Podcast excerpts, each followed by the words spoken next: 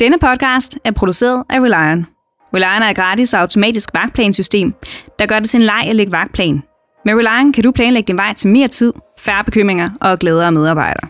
Det er som sagt gratis, så tilmeld dig på relion.dk. Det staves R-E-L-I-O-N.dk.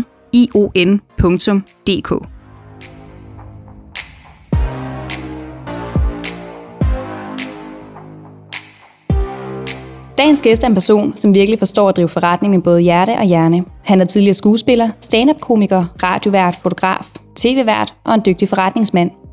Du kender ham sikkert som dommer i det folkekære tv-program Den Store Bagdyst, eller har måske besøgt en af hans kursuskøkkener. I dag har jeg så inviteret ham i studiet til en snak om intuitiv ledelse, og for at få et indblik i, hvordan man kan forvandle en passion til et erhverv.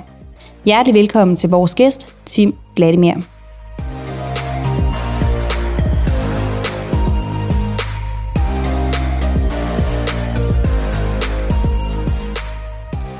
Velkommen til, Tim. Tak for det. Dejligt, du gad at være her i dag. Jeg har glædet mig helt vildt meget Fedt. til at, at få det her i studiet. Ja, det er jeg faktisk også. Godt, ja. For lige at starte sådan helt bræt ud, så kunne jeg godt tænke mig at spørge dig, hvad der driver dig som menneske. Ja, yeah. det er jo... Øh... Jeg tror, der er flere ting, der driver mig som menneske. Den ene er nysgerrighed. Jeg er et meget nysgerrig menneske. Og, øhm, og det tror jeg er, øh, at den der nysgerrighed, at lige sådan skal forbi næste gadehjørne og se, hvad der også er nede af den gade, det, øh, det tror jeg sådan er lidt en, en måde for mig at komme, øh, komme videre og, og fremad på. Øhm, det kan også være lidt anstrengende nogle gange, fordi nogle gange må man også sige, jeg når ikke lige ned ad den gade, jeg skal den her vej, og så, så går man også glip af noget. Det skal man også lære, tror jeg. Øhm, og så har jeg sådan et, et øh, min natur er meget, at jeg er sådan en, der passer på flokken. Øh, så jeg sørger for, at jeg sådan, per natur, så vil jeg gerne have, at folk har det godt, og sørge for, at folk har det godt. Og det øh, passer jo det er godt med, hvad jeg laver nu. At, jeg driver en madskole, som, hvor, hvor jeg underviser folk blandt andet, så det er, jo, det er jo selvfølgelig meget godt, og jeg vil gerne have, at de skal have det godt. Men det kan også nogle gange, man skal også, jeg skal også lære at stoppe op og, og huske, at jeg også selv skal have det godt. For ellers så, så er det jo også dumt at kræve af sig selv, at andre skal have det godt, hvis ikke jeg selv har det. Og så tror jeg også, at jeg har indset, at jeg har også en form for, jeg vil gerne have anerkendelse. Øhm, og, og, og for, for det, jeg gør. For den, jeg er. Og det, øh, det driver mig også til at gøre nogle ting, hvor jeg kan få anerkendelse øh, for, tror jeg. Hvis jeg skal sådan være helt ærlig, så tror jeg også, det, det, det, det driver mig også lidt. Hvor kommer det behov for anerkendelse fra? Hvad grund er det i? Ja, men det, jeg, jeg, det har jeg også tænkt over, fordi det er selvfølgelig, det kan man jo godt filosofere over og psykologisere over rigtig meget.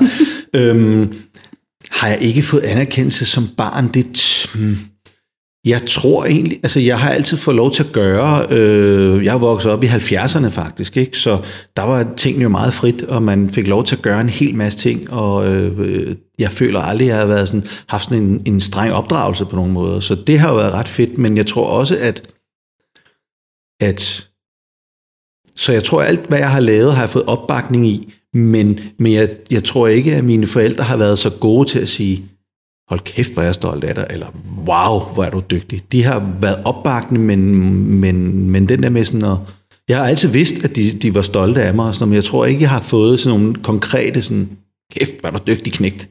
Og det har jeg åbenbart et, et større behov for end andre. Ikke? Altså, så, øh, så, så det er ikke fordi, jeg føler, at det er ikke er blevet anerkendt, men jeg, har, jeg tror bare, jeg har et større behov for det, end hvad jeg har fået. Ja. Det lyder også til, at det har været en barndom, der har været god til at fostre den her nysgerrighed, du også snakker om. Ja, helt klart. Til det, helt jo. klart ikke? Fordi der er ikke sat, altså, og det, det kan måske også have haft sin bagside, men der er ikke rigtig blevet, jeg føler aldrig, at jeg er blevet sat grænser. Øhm, så dem har man måske også selv skulle lære at sætte. ikke? Og det, det, det kan også være det meget godt. Jeg tænker, det er din historie måske, altså din livshistorie, ja. også et godt eksempel på, ja. og så selv at udfordre grænserne. Ja, ja. Det bringer mig også lidt ind på mit næste spørgsmål, fordi du har jo mange år været vant til at stå på en scene, og er lige nu aktuel som dommer i Folkekære TV-program, Den Store Bagdyst. Men udover det, så driver du jo også din egen forretning sammen med administrerende direktør Kenneth Søndergaard. Øhm, Tim Vladimirs Køkken, som de fleste af os nok også kender efterhånden jo. Og jeg kunne nemlig godt tænke mig at spørge lidt ind til din livshistorie, fordi hvordan er det lige, man går fra at være skuespiller og stand-up-komiker til kok og selvstændig? Det er et godt spørgsmål, og det kan jeg godt forstå. Jeg tror også, der er mange, der, der øhm, har, har undret sig eller er, er nysgerrige på det. Og, øh, og det sjove er, at for mig har den overgang været øh, øh, meget naturlig. Og, øh, og det hænger sammen med, at jeg har lavet mad, fra jeg var forholdsvis lille. 8, 10, 12 år. Sådan lige de, de, de år, hvor jeg kan huske, at jeg sådan begynder at have rendring om at lave mad, der har jeg været meget ung. Et barn. Og, og det har øh, ret tidligt i mit liv fandt jeg ud af, gud, det her med at lave mad, det synes jeg er spændende. Øh, det er jo ikke alle, der er så heldige at, at finde deres hobby øh, så tidligt i livet, og, og, og det har ikke været en bevidst, noget bevidst for mig, at det var min hobby. Det har bare været et, et, et livsgrundlag for mig at lave mad. Jeg har altid lavet meget mad, lige siden dengang. Jeg synes, det er spændende, og Øh, øh, både det, det, sådan, det tekniske bagved, men, men også bare at, det har bare fulgt mig. Jeg har altid lavet mad. Også jeg kan godt lide at have gæstebud. Jeg kan godt lide at have gæster og lave mad til dem. Og det hænger jo også fint sammen med mit kæmpe behov for anerkendelse og opmærksomhed. Øh, så, så, så, fordi jeg tror også for mig har, er mad også gået hen og blevet en måde at vise folk, jeg holder af dem på. Fordi for mig, hvis folk har stået og gjort sig umage med at lave mad til mig, så føler jeg, at de, det er for at vise, at de godt kan lide mig. Det er i hvert fald, øh, når man anstrenger sig for for noget over for nogle andre, så er det jo en kærlighedserklæring på en eller anden måde. Ikke? Så for mig er det også en måde at vise kærlighed på. Men, men så har jeg jo uddannet mig som skuespiller, det er jo min oprindelige uddannelse, øh, og, og det hænger også sammen med det der behov for at blive set, at man står foran nogle mennesker og, øh, og, og råber og skriger i en eller anden grad. Og derfor så kan man sige, at det her med så lige pludselig at, blive, at gå og have en madskole, det er jo for mig to ting, som jeg altid har gjort. Jeg har altid lavet mad, og jeg har altid stået foran folk og øh, skabt mig, øh, i mangler bedre ord. Og det er jo også det, jeg gør nu. Jeg står jo øh, selvfølgelig ud, og altså 80% af det er jo at, at prøve at drive en virksomhed, men når jeg står og underviser, så er det jo det samme, jeg har gjort altid. Jeg står foran nogle mennesker og, og øh, råber lidt højt og prøver at inspirere folk og prøver at, at give noget videre, som jeg brænder for. Så på den måde er mekanikken fuldstændig det samme, det jeg laver nu, som jeg faktisk altid har gjort. Nu har jeg så bare fået min store passion mad ind over os, som altid har været der, men som jo ikke er noget, der har været sådan, måske offentligt kendt øh, rigtigt. Så jeg føler egentlig, at, at det her har været et, et naturligt skridt for mig. Nu har jeg så bare skulle lære at drive en virksomhed, fordi alt andet op til at starte det her køkken, har jo bare været mig alene. Når man er skuespiller, er man ligesom alene. Der er ikke nogen... Jo, man har sin forretning, men det er jo en selv. Hvis ikke jeg er der, så, så er min forretning ikke særlig god. Øh, når jeg laver stand-up, jamen hvis ikke jeg kommer, så får jeg ikke nogen penge, så har jeg en dårlig forretning. Så det her med at have en virksomhed nu, hvor at jeg faktisk godt kan sidde her, og øh, så er der nogle andre, der står og underviser i mit køkken og tjener penge til sig selv, men også til mig. Det er jo det er også dejligt.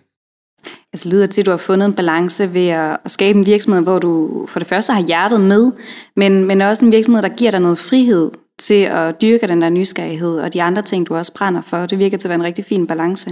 Ja, den er meget, altså jeg har været øh, heldig øh, også at have en masse folk omkring mig, som har den samme øh, passion for mad, men som jeg også øh, tænker i en overvejende grad er, er nysgerrig og, og kan bringe denne her sådan, øh, måde at gøre tingene på.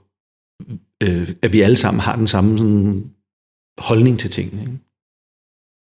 For lige at vende lidt tilbage til noget af det, du sagde før, så har du jo fortalt mig, at du i bund og grund startede en virksomhed, uden at have nogen viden omkring ledelse. Øh, og så har jeg jo gået og tænkt på, hvordan det har haft en indflydelse på din rejse som entreprenør. Om det har jo haft øh, kæmpe, kæmpe, kæmpe indflydelse. Både godt og dårligt, vil jeg sige. Ikke? Det er jo klart, at når man, når man som mig, og som jeg tror rigtig mange, starter virksomhed op på en baggrund af noget, man brænder for, og tænker, hvor kunne det være fedt at leve af det, så er det jo en, en, en, en naiv næsten illusion eller drøm om, at, der, at man kan gøre noget ud fra sit hjerte, ud fra noget, man bare brænder for. Og det er jo bestemt ikke alle, der, der, der kommer langt med det, fordi der er jo en kæmpe virkelighed, der hedder, at lige pludselig er 80-90% af ens arbejde jo alt andet end det, man brænder for det er jo øh, lønset, eller det er arbejdsskema, det er alt efter selvfølgelig, hvor mange medarbejdere man har. Men det, det går meget hurtigt op i, i, i forretningsdelen af det. Og så derfor har det jo også præget vores virksomhed. Vi har været øh, heldige fra, altså jeg har jo været en, en offentlig person, kan man sige, i, i 20 år, i hvert fald inden jeg startede den her virksomhed op. Så jeg har selvfølgelig en masse goodwill med fra de 20 år. Der er mange, der ved, hvem jeg er, og måske er nysgerrig på, når nu har han startet det her. Så selvfølgelig har vi haft et gæsteflow fra starten af på grund af det. Men samtidig må man også sige, at det kan godt være, at folk kommer, fordi mit navn står på døren en gang, men de kommer sgu ikke igen, hvis ikke de får en god oplevelse. Og så derfor har det været rigtig vigtigt for mig fra starten af at vide, at jeg er bevidst om, at folk kommer på grund af mit navn, men jeg vil rigtig gerne have, at de kommer igen, så derfor så er det, man har kun et skud i bøssen for, for mit vedkommende, så det skal være en sindssygt god oplevelse. Ikke? Og det, det kan man sige, det, det, det har præget vores virksomhed, fordi vi både har haft det positive med os, at vi, at vi fra starten af har haft noget flow, men vi har også været meget bevidste om, at at folk måske også kan, kan have nogle forventninger, som hvis ikke de bliver indfriet, jamen, så bliver det lige pludselig til en dårlig oplevelse.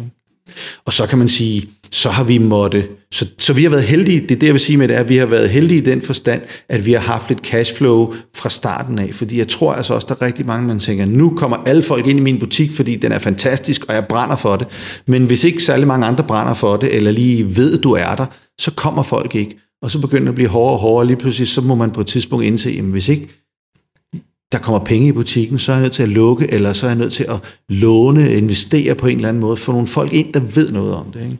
Så jeg tror også, at kan man få nogle folk med i, i, i sin virksomhed fra starten af, der rent faktisk har forstand på at drive virksomhed, eller har forstand på øh, økonomi, så, så det, det tror jeg havde hjulpet os en del også. Øhm, men omvendt tror jeg også, at hvis du bare starter en forretning ud fra, at nu skal vi tjene nogle penge, nu skal det bare øh, gå stærkt, det tror jeg også, er, det, det tror jeg ikke selv på, selvom det selvfølgelig sagtens kan lykkes. Det svarer også, øh, altså det du fortæller her, det svarer rimelig godt egentlig på mit næste spørgsmål, fordi at i optakten til, til den episode, der talte vi jo telefon sammen, og du fortalte mig, hvordan Tim Vladimirs køkken, altså det var en hjertevirksomhed, det er sådan, du har startet det. Nu kommer du lidt ind på, ja, så begynder du at bruge tiden på alt muligt andet, fordi der skal også tjenes nogle penge, ja. det skal også økonomisk køre rundt. Og jeg synes jo egentlig bund og grund, at det er meget modigt at starte en virksomhed, som netop er hjertebaseret, fordi det er bare svært at, at lykkes. Det er ikke nok ja. altid at have hjertet med jo.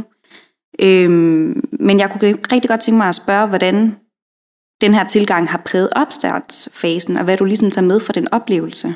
Altså jeg vil sige, det er, jeg er rigtig glad for, at du kalder det modigt, øh, fordi det, det får en til at lyde som om, at øh, som, det, det lyder som om, man bliver sat i et godt lys. Det var ikke modigt, det var bare øh, naivt. Altså det var simpelthen bare, øh, der, var, der var ikke noget mod i det, fordi jeg seriøst, altså jeg, jeg, jeg startede virksomheden op den korte historie er, at jeg vandt Masterchef, som er denne her øh, øh amatør-kokkekonkurrence på tv, og pludselig kom der opmærksomhed omkring det med, at jeg kunne lave mad.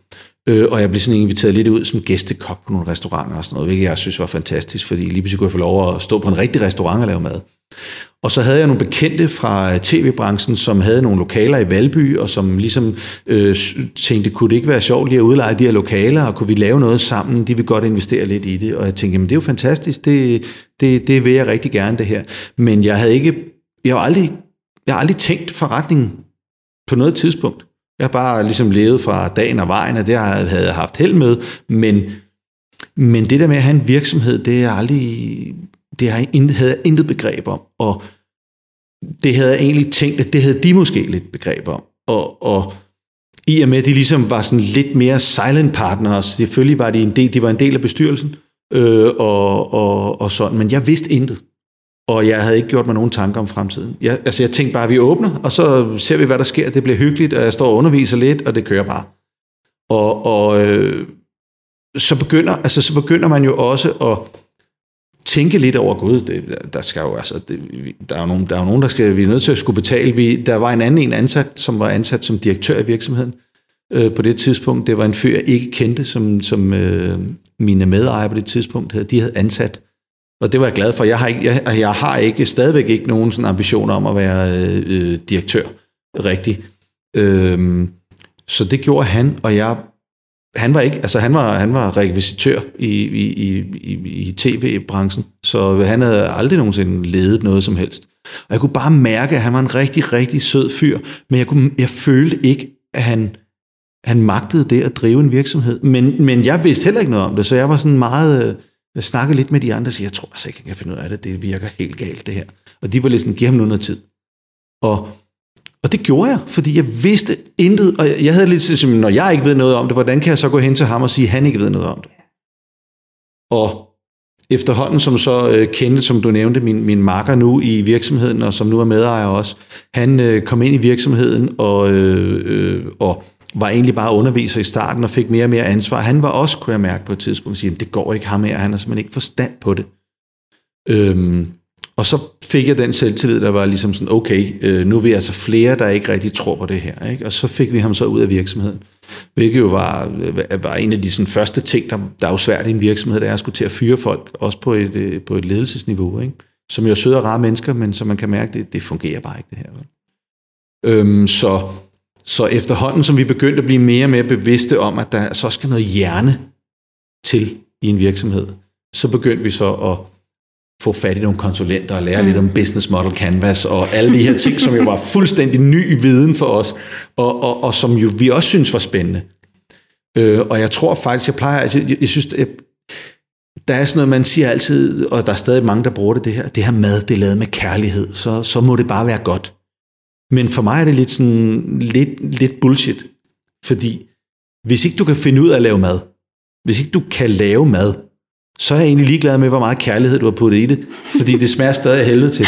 Altså, og, og, jeg ved godt, det lyder lidt hårdt, men forstå mig ret, kærlighed er bare, det er bare ikke, det er ikke en, ingrediens, det er ikke en enkelt ingrediens, du kan lave mad på. Og så du skal kunne lave mad, og så kommer kærligheden oveni. Ingen tvivl om det. Men det er et add-on til det, der, den teknik, der gør, at du kan koge en kartoffel. Hvis du har kogt den fuldstændig ud, er det bare sådan helt slasket, og siger, den er lavet med kærlighed. Det, det, og jeg tror, det er det samme med virksomhed, at du kan godt starte en virksomhed op med kærlighed og alt muligt andet, hvis ikke du kan drive forretningen på sådan den, den økonomiske side også, hvis ikke du har hjernen med i det. Hjernen, det er hjernen, der tjener pengene, og, øh, eller der i hvert fald får, får noget af det ned på bunden, øh, så tror jeg simpelthen ikke, at det, det kan lade sig gøre. Så man er nødt til at have det ben på også.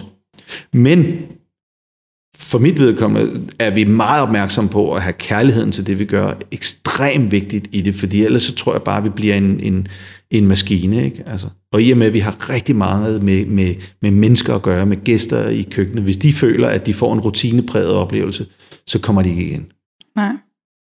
Jeg tænker, jeg godt tænke mig at spørge lidt ind til, til det her omkring hjerner, fordi at det lyder jo meget nemt, men det her med at finde de rigtige kompetencer, og dem, der også personligt passer ja. ind i virksomheden, det er jo faktisk enormt svært. Øhm, en af de ting, vi også talte lidt om i optakten, det var jo det her med, at hvis du ikke selv har erfaring eller mm. viden øh, til at drive virksomheden, så er det jo enormt vigtigt, at du tjener pengene, så du har råd til at købe den. Ja. Eller i bund og grund ansætte den i, ja. i så fald. Hvordan har Jamen, du... det er jo det, at når man i starten, der gør man jo alting selv. Ja. Det er jo de, de, de, de glade dage, ikke? hvor man bare sidder og hakker det hele ind på Excel og gør alt muligt, og man planlægger selv. Og på et tidspunkt finder man ud af, at gud, jeg bruger faktisk al min vågne tid på alt det her, i stedet for at måske at udvikle virksomheden, så sidder jeg og laver praktiske ting. Når der så kommer lidt penge i kassen, så finder man ud af, måske skulle vi lige ansætte en i 20 timer til at ordne øh, bøgerne, og så kan jeg bruge min tid på det som for virksomheden. Og, og jo flere penge man tjener, jo mere har man råd til at gøre ting, som sparer en tid computersystemer, der øh, vi alle sammen kan se, når nu har jeg skrevet noget ind i denne her, så kan alle i virksomheden se det og gå ind og følge med i det og, og sådan på den måde, i stedet for at sidde i lange møder og, og mikroplanlægge alt muligt og, og sådan. Så det er jo en ting, der, der sparer tid og frigør øh, energi til virksomheden, men det er også ting, der bare koster penge, som man måske i starten ikke har. Ikke? Og også øh, jeg synes også, det kræver, jeg synes, vi har været heldige, og det kan også igen være, være øh, kvæg mit navn, men vi har været heldige at have nogle, få nogle konsulenter, der synes, det kunne være spændende at arbejde sammen med os. Øh, og så jeg synes egentlig, vi har været, jeg synes, der findes folk derude, det prøver vi også selv at være, der, der godt gider at hjælpe andre mennesker med at komme lidt, om, ligesom lidt i gang, uden at tage øh, kæmpe konsulenthonorar for det, fordi det, det, det har man lidt brug for. Derfor prøver vi også, synes jeg, at, at give lidt igen på forskellige øh, områder. Så det ikke nødvendigvis skal handle om penge hele tiden, men det gælder også om at give den erfaring, vi har videre til nogen, som måske kan bruge det til noget. Ikke? Det er vel også noget af det, der skaber den goodwill, som du snakkede om før, ja, ikke? Altså, altså det man tror jeg lidt. bare. Jeg tror ja. bare, det, det, det, der er sådan, det, det giver lidt, øh, lidt god karma, og det, er også, og det er også det, at man husker, at der er nogen, der faktisk har hjulpet os i en svær tid. Men når det er sagt, så vil jeg sige, at altså business, business Model Canvas er jo super skægt at arbejde med. Det er super komplekst, og jeg tror faktisk ikke helt, jeg har fattet det endnu. Men, men, men og det snakker vi lidt om i telefonen øh, før det her interview, også det her med, at der er rigtig mange, der læser bøger og, øh, og businessbøger, øh, businessledere og kurser og alt muligt andet. Og selvfølgelig kan man altid lære noget. Men jeg tror også, at man, når man har lært noget, så skal man også bare slippe det, og så skal man det, der hænger ved, at det, man kan bruge til noget, og så er der en masse andet, der ikke, og, og, der ikke hænger ved, og det må man så huske en anden god gang. Ikke? Og det tror jeg er rigtig vigtigt, for det, der hænger ved, det er det, der resonerer med en selv, og det er det, man så kan bruge til at, at øh, komme videre. Jeg tror altså, man kan godt se sig fuldstændig blind i alle de der øh, lærebøger og alt muligt andet. Men jeg synes, altså, når det er sagt, så synes jeg også, det er spændende at, at høre, hvordan andre folk gør det, og det er jo så bare ikke altid, at den måde, de gør det på, passer til ens virksomhed. Så man skal også passe på at ikke klemme noget ned over en, en, en, en, en mega fedt system fra en eller anden virksomhed, ned over sin egen virksomhed, hvis ikke det passer ind i den virksomhed. Ja, det tror jeg, du har fuldstændig ret i. Øhm, du sagde noget lige før, som jeg godt kunne tænke mig at spørge lidt ind til. Fordi du fortæller jo, at mm, jamen, så starter du en virksomhed, og du har hjertet med i den, mm. men i princippet så sidder du bare i et Excel-ark for eksempel og taster ting ind, og det er ikke derfor, ja. du startede din Nej. virksomhed. Øh, og jeg ved jo, du er meget ærekær omkring dit arbejde. Og så har du jo også en princip med, at du egentlig kun gør ting, som du har forstand på. jeg du? prøver, ja, ja. jeg prøver, øh, og, og det er selvfølgelig et problem, at man ikke har forstand på særlig meget. Men, men, men til gengæld så, øh, så øh, øh, har jeg mange ansatte. Det er derfor, jeg har så mange ansatte. øh, men det er jo fordi, at, at, at jeg er en stor tilhænger af at gøre noget, man brænder for, og noget, man kan lide. Og det betyder også indimellem, at man skal gøre nogle ting, man ikke kan lide. Sådan er det bare. Sådan er livet. Men jeg tror bare, at man, for mig har det i hvert fald været vigtigt. Det er en af de ting, jeg tror, jeg er god til, det er at uddelegere. Øh, og, og når man uddelegerer, så skal man også kunne øh, så skal man også kunne slappe af og sige, den person, som nu har overtaget det her job, som jeg ikke kan finde ud af, må jeg stole på, kan gøre det. Øh, jeg tror faktisk, jeg altså, jeg tror egentlig, jeg er meget god til ikke, og jeg er ikke sådan en kontrolfreak. Øh, det kan både være godt og dårligt, tror jeg, men, men når jeg ligesom har sagt, det er din chance det her, så stoler jeg på, at de kan gøre det. Jeg vil gerne vide, hvad de gør undervejs. Jeg vil godt have noget at vide, fordi igen, det er mit navn, der står på døren, så hvis folk kommer og konfronterer mig med noget, jeg ikke aner en skid om, fordi jeg ikke har fået det at vide, så bliver jeg lidt irriteret eller lidt ærgerlig. Ikke? Men, men jeg skal også stole på, at de kan gøre det som for eksempel Kenneth, som jo er den administrerende direktør i virksomheden, og som nu også, nu har vi købt vores tidligere, øh, eller jeg købte min tidligere ejer ud af virksomheden, og så er Kenneth kommet ind i virksomheden. Ikke? Så han er administrerende direktør, han, han har ligesom den daglige hånd på kogepladen i forhold til øh, at lave nogle medarbejdersamtaler med, med alle vores, øh, lad os kalde dem mellemledere, og, og den slags. Det, det gør han, og så øh, har vi nogle møder, hvor han rapporterer videre til mig, men så jeg er med på, hvad der skal ske, og vi tegner virksomheden. Men, men alle de der ting, det må jeg jo stole på, at han kan finde ud af, fordi jeg kan ikke selv nå at gøre de ting. Jeg gør nogle andre ting. Ikke? Og det tror jeg er rigtig vigtigt. Og det synes jeg også er en ting, der gemmes. Det er også Kenneths filosofi. Når han giver noget til folk, jamen den bedste måde at lære noget på, det er at skulle at kaste sig ud i det, og så må vi også acceptere, at der sker fejl.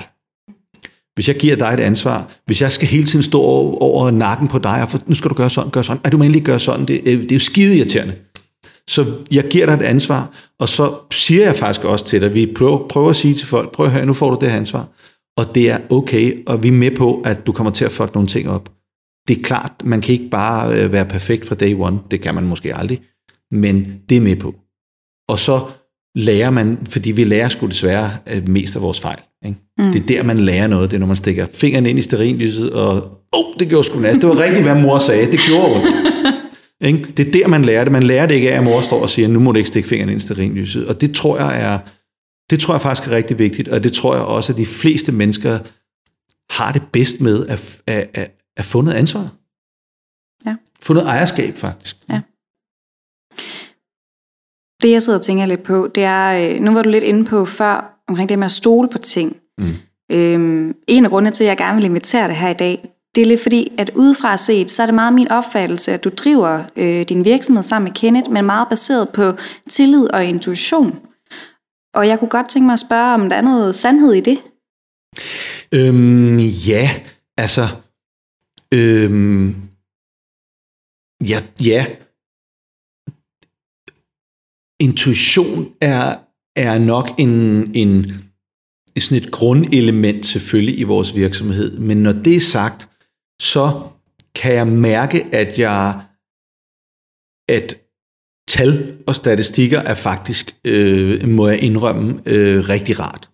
Fordi intuition er godt, men man kan sagtens, øh, jeg ved, jeg selv kan have det sådan, og jeg ved også, at, øh, at jeg oplever det med mine medarbejdere, man kan godt have en fornemmelse af, at noget er på en måde, fordi man lige har, du ved, åh, er der sindssygt, telefonen ringe i dag, der var, der var 28 opkald på telefonen, kæft, det kører godt for den her virksomhed. Så tænker man ikke over, at det, den ikke har ringet de sidste fire dage, og den heller ikke ringer næste uge, men den dag gjorde bare, at man får en idé om, at det hele, det, det spiller bare. Og så er det meget rart nogle gange at sige, lad os lige prøve at kigge på tallene. Hvor mange har egentlig... Øh, og så kan man se, gud, det ser ikke sådan ud. Vel? Det, der, der er noget galt her. Så jeg tror også, at man, man selvfølgelig skal man stole på sin intuition i forhold til nogle, nogle øh, langsigtede ting eller noget, men jeg tror altså også, at det der med, at vi har fået, at vi har fået råd til at køre statistikker på ting, og vi kan se det ene og det andet, det gør jo også, at vi kan tage nogle beslutninger på et oplyst grundlag nogle gange. Og det, så, så det er altså også rigtig rart at have det der, det der understøttelse af ting, fordi mm. det er sgu ikke altid, at man ens fornemmelse for, hvordan virkeligheden er, er som virkeligheden er. Ja. Ja, man kan hurtigt komme til at bilde sig selv noget ind, ikke? Ja, altså, så ja. stoler man lige pludselig ja, på ja, det. Ja, og noget, også fordi man godt vil det. Man ja. vil jo gerne have, at det ser sådan her ud, og så læser man de tal ind i det. Trump har lige øh, set valget, som om, at han har vundet, ikke? selvom mm. Øh, at, at, at, det er hans måde at se valget på. Ikke? Altså, ja. Og så kan vi kalde ham tosset eller ej, men han, jeg er sikker på, at han tror på det. Ikke? Det tror jeg også. Og, og, og, så er der, og så er der måske en virkelighed, der, der siger noget andet. Ikke? Så, så, så på den måde tænker jeg, at det er sikkert er meget godt med en omtælling, så kan han i hvert fald ikke bruge den længere, vel? Så får vi omtalt, og så får vi se, når Gud virkelig var en anden. Det var satans, ikke? Øhm, du nævnte øh, for noget tid siden, der nævnte du det her med, at vi nogle gange søger til bøger og alt muligt andet for hele tiden at søge inspiration og lidt blive bekræftet i vores egen ledelse. Øh, hvis man nu man spørger ledelseseksperter, om intuitiv ledelse, der er der mange, der mener, at det her med at evne til at give slip og være på usikker grund ved sårbarhed, ærlighed, stole på sin intuition, og det her med at konvertere fejl til læring, er fremtidens ledelse. Hvad mener du om det? ud fra din erfaring? Øhm, øh, jeg ved ikke, hvad jeg mener om det, men jeg, da, jeg synes at det lyder dejligt, fordi det er meget sådan, vi har drevet vores virksomhed. Så, øh, så hvis det er rigtigt, så er vi, øh, så er vi super fremtidssikre. øh, men altså, jamen, jeg tror faktisk, at, at autenticitet tror jeg er næsten uanset hvad man laver, og om det er arbejde eller privatliv eller noget, det er vigtigt. Det er vigtigt at være autentisk. Både som person, men også som virksomhed. Man skal ikke udgive sig for noget, man ikke er. Øh, men det kræver også, at man ved, hvad man er, for ligesom at kunne udgive sig for, for det, man er. Og, øh, og det, det betyder også, at man er sårbar, og man er ked af det, og man har dårlige dage, og, øh, og, og jeg, jeg ved ikke, om man som leder, jeg tror ikke, at man som leder altid skal være den, der er, er stærk og, øh, og ikke viser øh, følelser eller sårbarhed. Det tror jeg sagtens, man må og kan. Det, det tror jeg faktisk gør en til et menneske. Jeg tror da helt klart, det er vigtigt, at man som leder kan gå forrest, og man også kan, kan tage nogle beslutninger. Øhm, men men jeg tror faktisk, at det, det, det er jo bare med til at gøre en til et menneske, og det må man gerne være som leder. Man skal ikke bare være en eller anden maskine eller en robot, der bare gør en masse ting. Øhm, så det tror jeg, det, det tror jeg er, er vigtigt, at man også har det med. Og nu er vi jo ikke en kæmpe virksomhed, så det er jo selvfølgelig, nu snakker jeg ud fra min verden, hvis man er øh, direktør i øh, Novo Nordisk, som har afdelinger i hele verden, eller, altså så kender du ikke dine medarbejdere ned på et personligt plan. Så Men jeg tror, at i det plan, man nu arbejder i, der tror jeg, at det er vigtigt, at man, man fremstår som et, et rigtigt menneske. Ja. Øhm, apropos de her bløde værdier, så tror jeg, at der er mange entreprenører, der kan blive enige om, at være selvstændig, det er en livsstil. Man skal virkelig brænde for det. ja. Og jeg er enormt nysgerrig på at høre, øh, altså, hvor din kampgejst har, har grobund henne. Ja, det er sgu et godt spørgsmål også, vil jeg sige. Øhm, jeg... Øh, altså lige nu er vi jo, hele verden jo i en situation, hvor der er, er virkelig er brug for kampgejst fordi at det, der, der, der er meget, meget lidt, i hvert fald i min virksomhed, at holde fast i. Det, det er jo øh, hele øh, grundlaget for vores virksomhed, altså det er jo vores gæster. Smuldrer jo bare, fordi vi må, vi må faktisk reelt set egentlig ikke rigtig have gæster. Så, øh, så, det, så det er meget svært at drive en forretning lige i øjeblikket. Så det kræver jo virkelig noget, noget, noget gejst på en eller anden måde. Og jeg tror, det er jo sådan en blanding af god gammeldags stedighed. Altså, altså simpelthen, vi skal bare igennem det her. Det, det, det, det er en blanding, der er noget stolthed i det også. Det her er jo på mange måder, det, jeg har aldrig haft en virksomhed før, så det er enormt svært at sige, at det er mit livsværk, fordi er det det? Jamen, det er jo i hvert fald en del af min livshistorie, og, og, og en del af mange menneskers, øh, min ansattes øh, livshistorie, og, så, så, så det betyder meget for mig, at, at vi kan blive ved med at gøre det, og også fordi jeg synes, det er skide sjovt i alt det hårde. Ikke? Øh, og så tror jeg også bare, altså det der nederlag er bare ikke, det er jo bare ikke rart. Så, så kan man undgå det. kan jeg undgå det, så gør jeg gerne det. Øhm, men det er, ja, jeg har også, altså jeg, jeg, jeg, jeg har tænkt meget over, hvad er det, der driver mig lige i øjeblikket, fordi der er virkelig mange dage, hvor jeg bare tænker, skulle man egentlig i virkeligheden ikke bare sige, det var det. Nu stopper vi, mens vi skylder ikke alt for mange penge væk. Vi, skal, vi, skal vi stoppe det nu inden? At, fordi lige nu, der skubber vi bare en gælds snebold foran os, som bliver større og større og større for hver dag, der går. Og når vi så kommer om på den anden side af alt det her, som vi forhåbentlig gør snart, uh, who knows, hvis vi gør det, så skal vi bruge de næste mange år på at arbejde gæld af.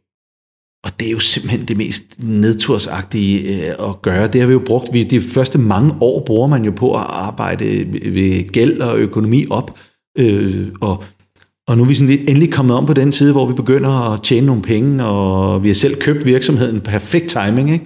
Øhm, og så skal man igen det. Men omvendt, så kan jeg også mærke, at jeg har det sådan lidt, jo, men altså, i alle de her år, vi har kørt de første mange år, der har jo egentlig været sådan lidt, jamen, folk får deres penge de tjener deres penge, og skal, skal en virksomhed altid være en virksomhed, der bare tjener penge på bunden og, og, og genererer overskud til ejerne? Er, er det virkelig målet med en virksomhed? Ja, det er det også, men hvis vi alle sammen kan tjene vores, altså hvis vi kommer om på den anden side nu, og vi alle sammen kan tjene vores løn, og vi så langsomt går og arbejder den gæld, er det så egentlig ikke, er det så egentlig ikke, kan vi ikke leve med det? Altså kan vi ikke leve med, at jeg får min løn, det gør alle de andre også. Hvis jeg var lønmodtager, så ville jeg jo være glad. Jeg fik min løn. I don't give a shit med resten. Så det prøver jeg også nogle gange at sige, ja, jamen det er fint, så, øh, så er det ikke... Øh, altså problemet er jo, at når man er nysgerrig, når man godt vil starte projekter op, det kræver nogle kroner på bunden. Ikke? Og det bliver svært at skaffe, når man i forvejen har opbygget noget gæld. Ikke? Øhm, men altså med hele den situation, vi er i lige nu, øh, så fortæller du jo også, at det er din opfattelse, at folk under omstændighederne er ret bange for at gå ud og prøve noget nyt. Øh, og alligevel så tænker jeg, fordi du har startet både et kantine, øh, men også et webinar-koncept ja. op. Kunne du ikke prøve at fortælle lidt mere om det? Øhm, det kan jeg godt. Øh, kantinen er, øh, øh, var en øh, egentlig et, en Kantinen følte vi var en naturlig del af den, det sted, hvor vi var i virksomheden nu. Vi, vi, lave, vi har de madskoler, vi, vi kan have. Vi tror ikke på, at vi kan lave flere madskoler, altså sådan fysiske steder i landet.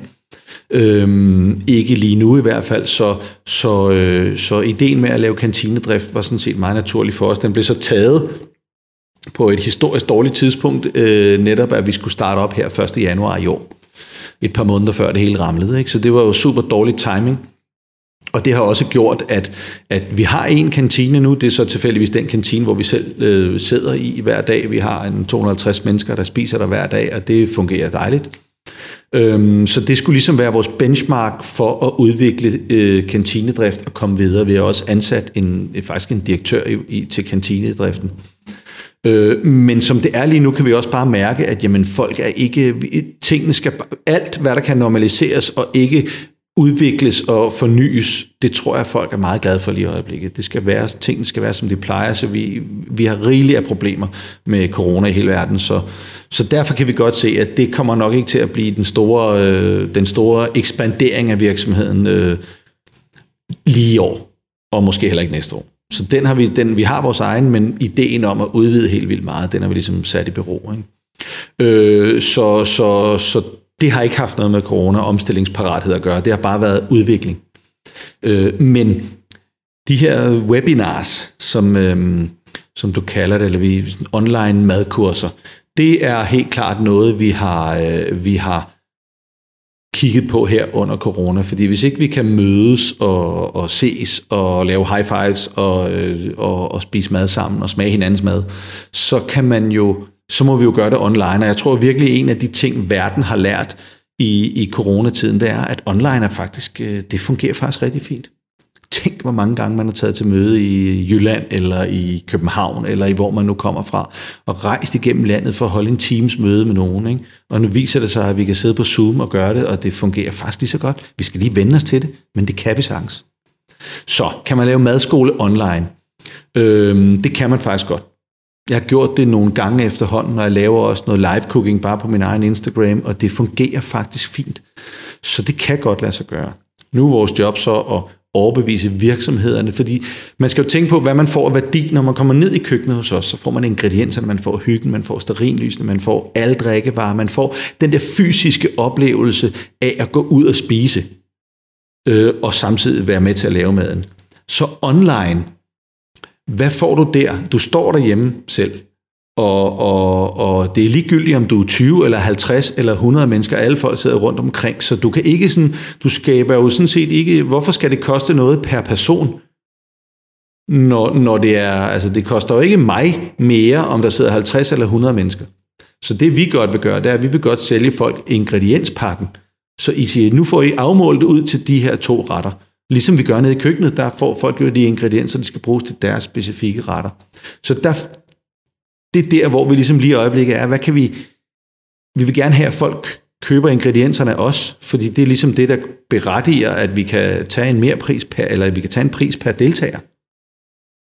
Så hvis virksomhederne siger, at vi kan bare købe ingredienserne selv, så er det, du ved, så ryger den del af indtjeningen, og hvad er der så så skal folk synes, der er en værdi i, at der er en underviser, der gør sådan. Så der er, nogle, der er sådan nogle lidt, lidt sjove ting omkring det, for at finde ud af, hvad er værdien for folk, og hvad er værdien for os i det. Ikke?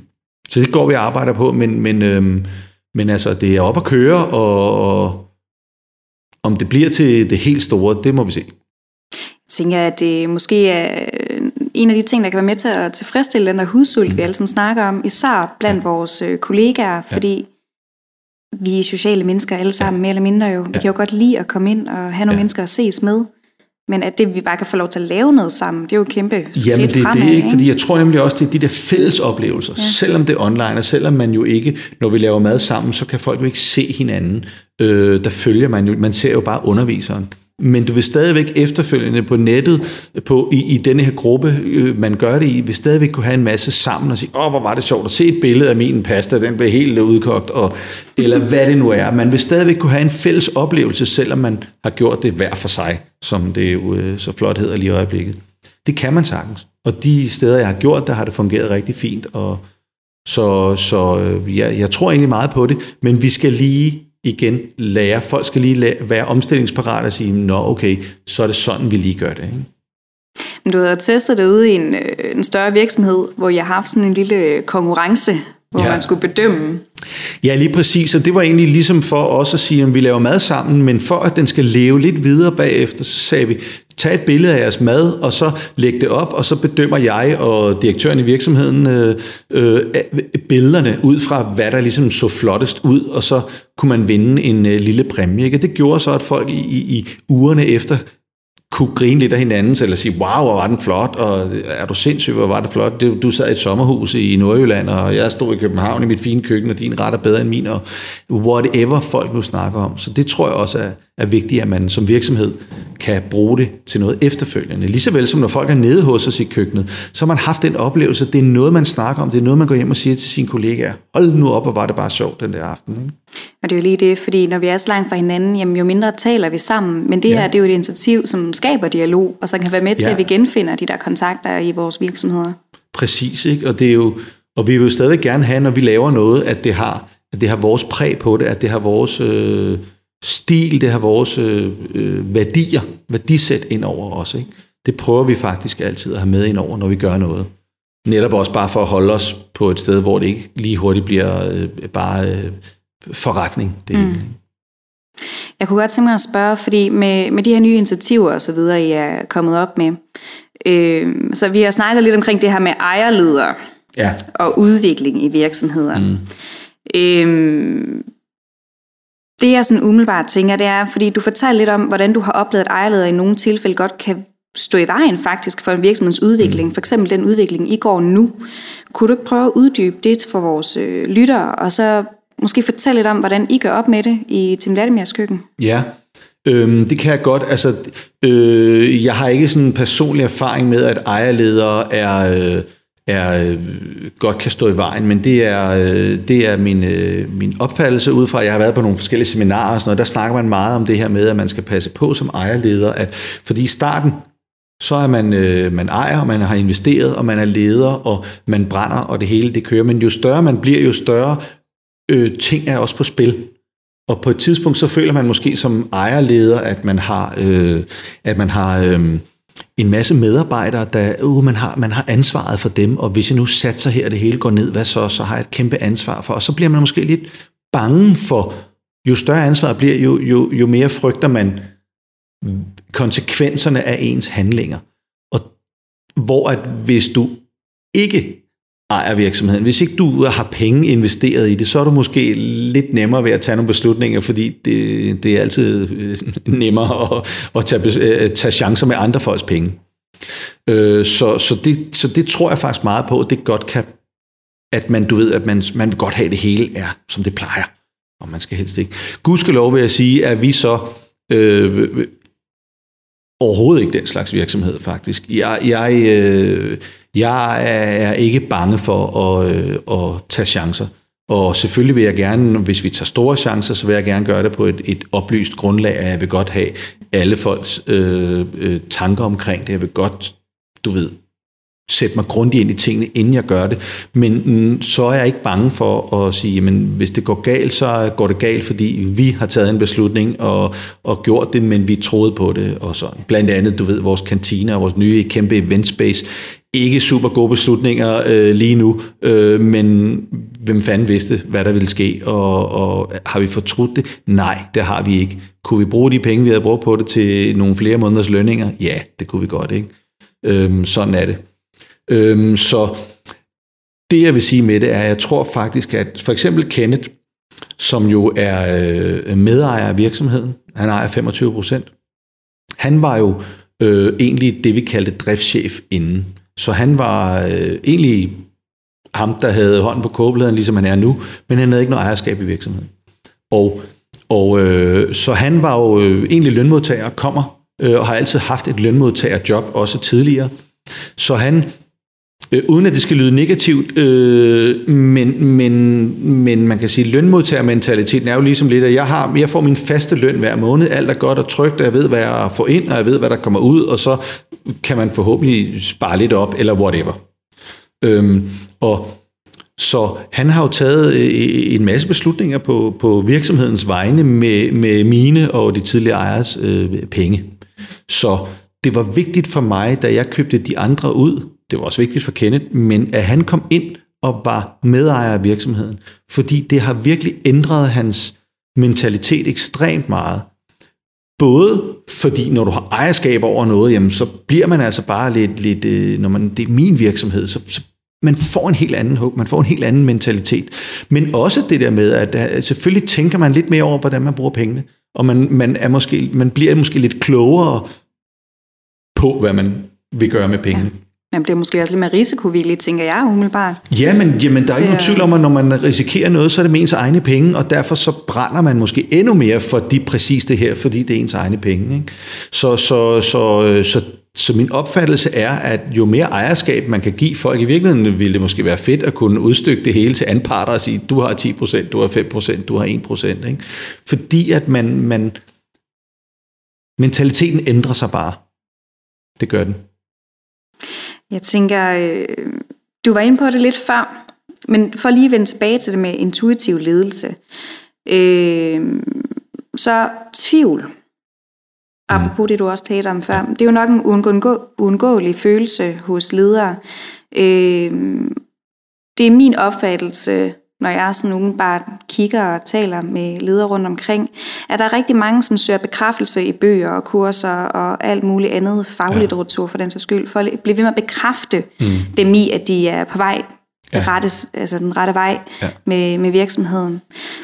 Jeg kunne godt tænke mig at spørge dig, om, om du tror, at ledere burde øve sig i at måske stole lidt mere på deres mavefornemmelse Øhm, ja, det tror, jeg, tror, det er, jeg tror, det er meget godt at stole på sin mavefornemmelse, men det er jo også igen, jeg tror, man kan være, øh, jeg tror, at nogle mennesker er bare bedre til at have en mavefornemmelse, og, som er rigtig. Øh, så selvfølgelig skal man, øh, skal man først og fremmest finde ud af, har man haft succes med sin mavefornemmelse før, så, så er det måske meget godt at lytte til den. Jeg tror, det er, ja, selvfølgelig kan man læse en masse bøger og sådan noget. Jeg, det jeg har gjort, jeg har også læst bøger, Øh, det er slet ikke det. Men, men jeg synes egentlig, det er meget spændende at, at spørge andre ledere. At simpelthen være helt åben og sige, prøv at høre her, hvordan fanden gør du? Fordi jeg simpelthen jeg er i kæmpe dilemma her, eller jeg forstår ikke, så hvordan gør du? Hvad gør I i jeres virksomhed? Øhm, og, og hvad gør I med? Altså, for mig har det været et enormt øh, enormt svært at gå fra at være en, at anse mig selv som en, en virksomhedsejer og ansigtet udadtil på hele virksomheden. Og i starten, da vi startede, hvor vi ikke var særlig mange, der kendte jeg alle, og jeg vidste, nå hey, der, du ved, jeg kender, hvordan går det med mor, og hvordan, du ved.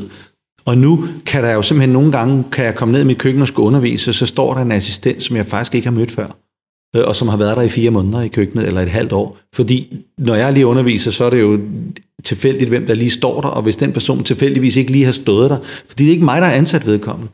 Og det, er, det har jeg haft færd ved.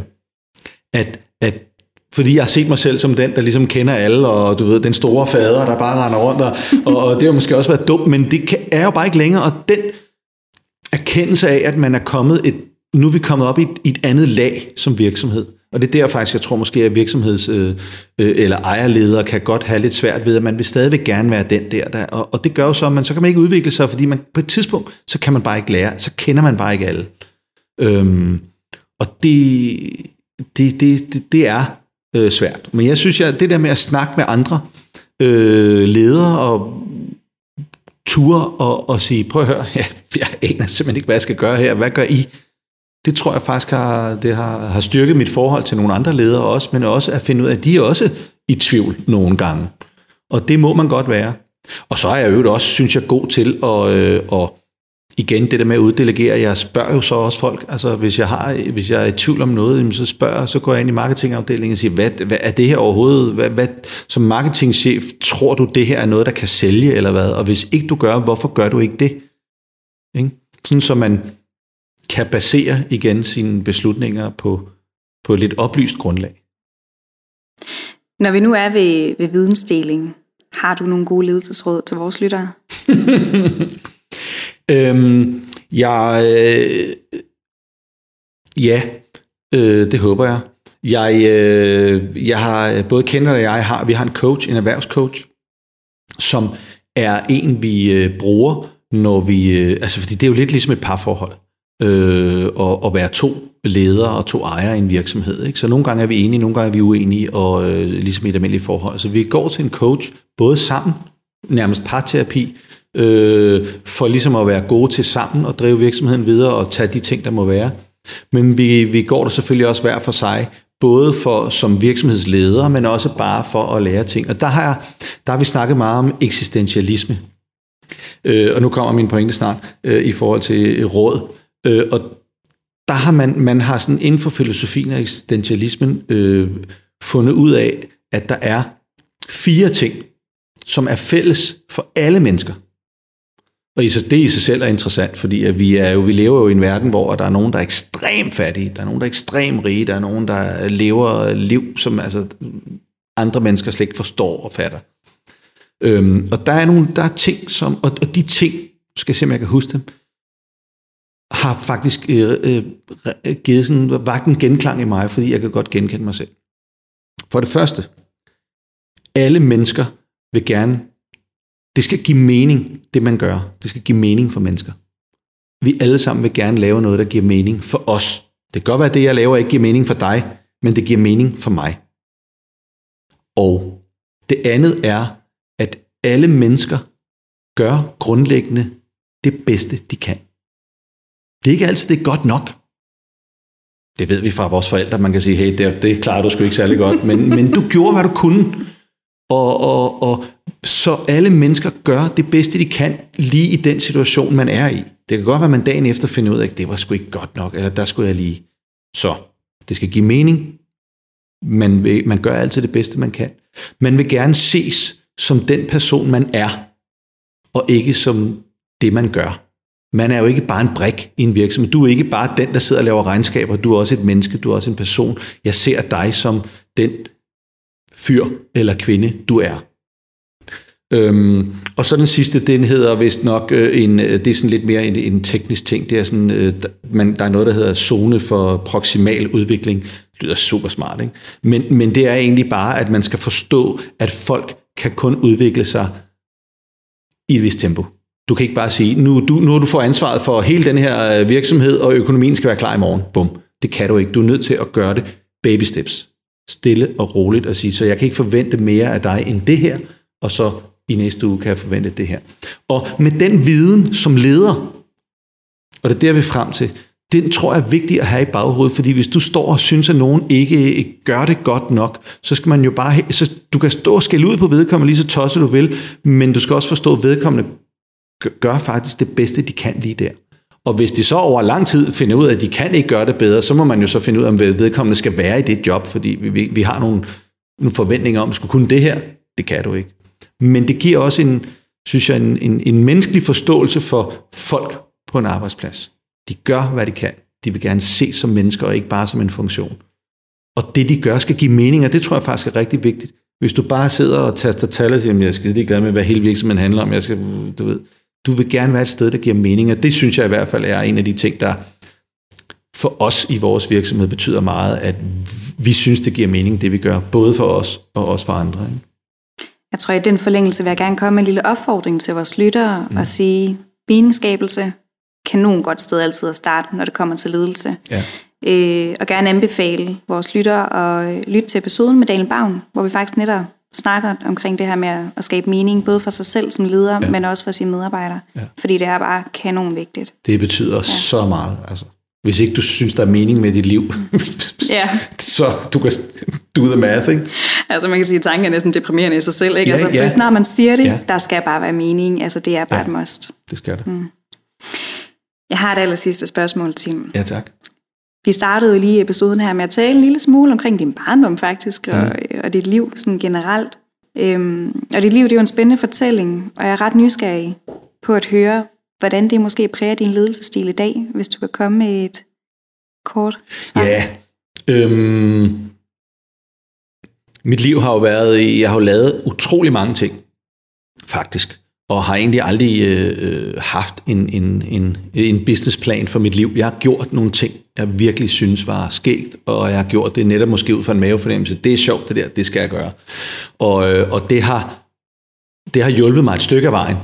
Men jeg er også faktisk rigtig glad for, at jeg nu ligesom har fundet, øh, om man så må sige, min vej.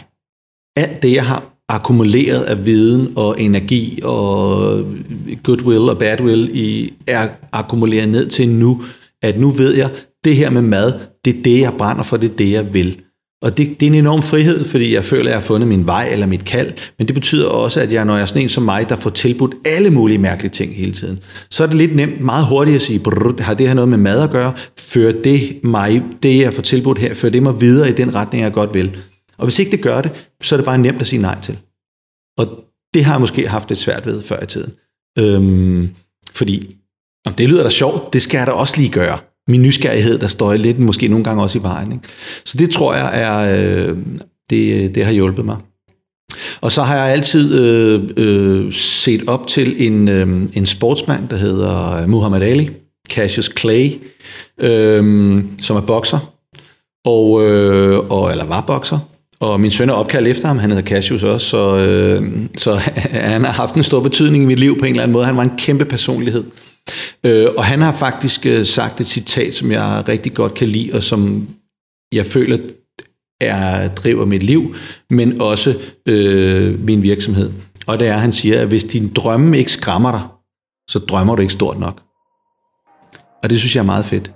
Fordi, men fanden, altså, der er ingen grund til at drømme om, øh, at vi drømmer om, der kommer fem gæster i morgen. Det kunne være hyggeligt. Hvorfor ikke bare sige, at jeg drømmer om, der kommer tusind? Selvfølgelig så skal man så heller ikke blive skuffet, hvis, ikke der, kommer, hvis der kun kommer fem, men jeg tror bare, at drømme er jo det sted i verden, hvor vi alle sammen bare har fuldstændig fri leg. Der er ikke nogen, der, kan, der, er ikke nogen, der kan, skal blande sig i vores drømme. Vel? Så jeg tror, at det gør ikke noget, man drømmer lidt stort. Så det kommer man ikke når det hele, men man når nok længere, end hvis man drømmer meget småt. Og med de ord, der tror jeg, jeg vil sige tusind tak, fordi du kom. Det er mig, der takker.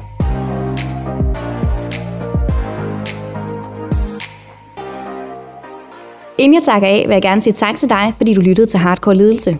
Personlig udvikling er ofte det første skridt mod dygtiggørelse. Derudover vil jeg gerne opfordre dig til at tage handling, hvis du fandt inspiration i snakken med Tim i dag. Og endnu en gang tusind tak til dig, Tim, fordi du tog dig tid til at komme her og dele din historie og erfaringer med mig. Jeg vil også gerne komme med en kærlig reminder om at dele dine tanker med episoden og tag vores gæster eller mig. Når jeg læser jeres delinger, hjælper det mig til at forstå, hvilke emner vi skal dykke mere ned i. Mit navn er Julie. Tak fordi du lyttede til Hardcore Ledelse.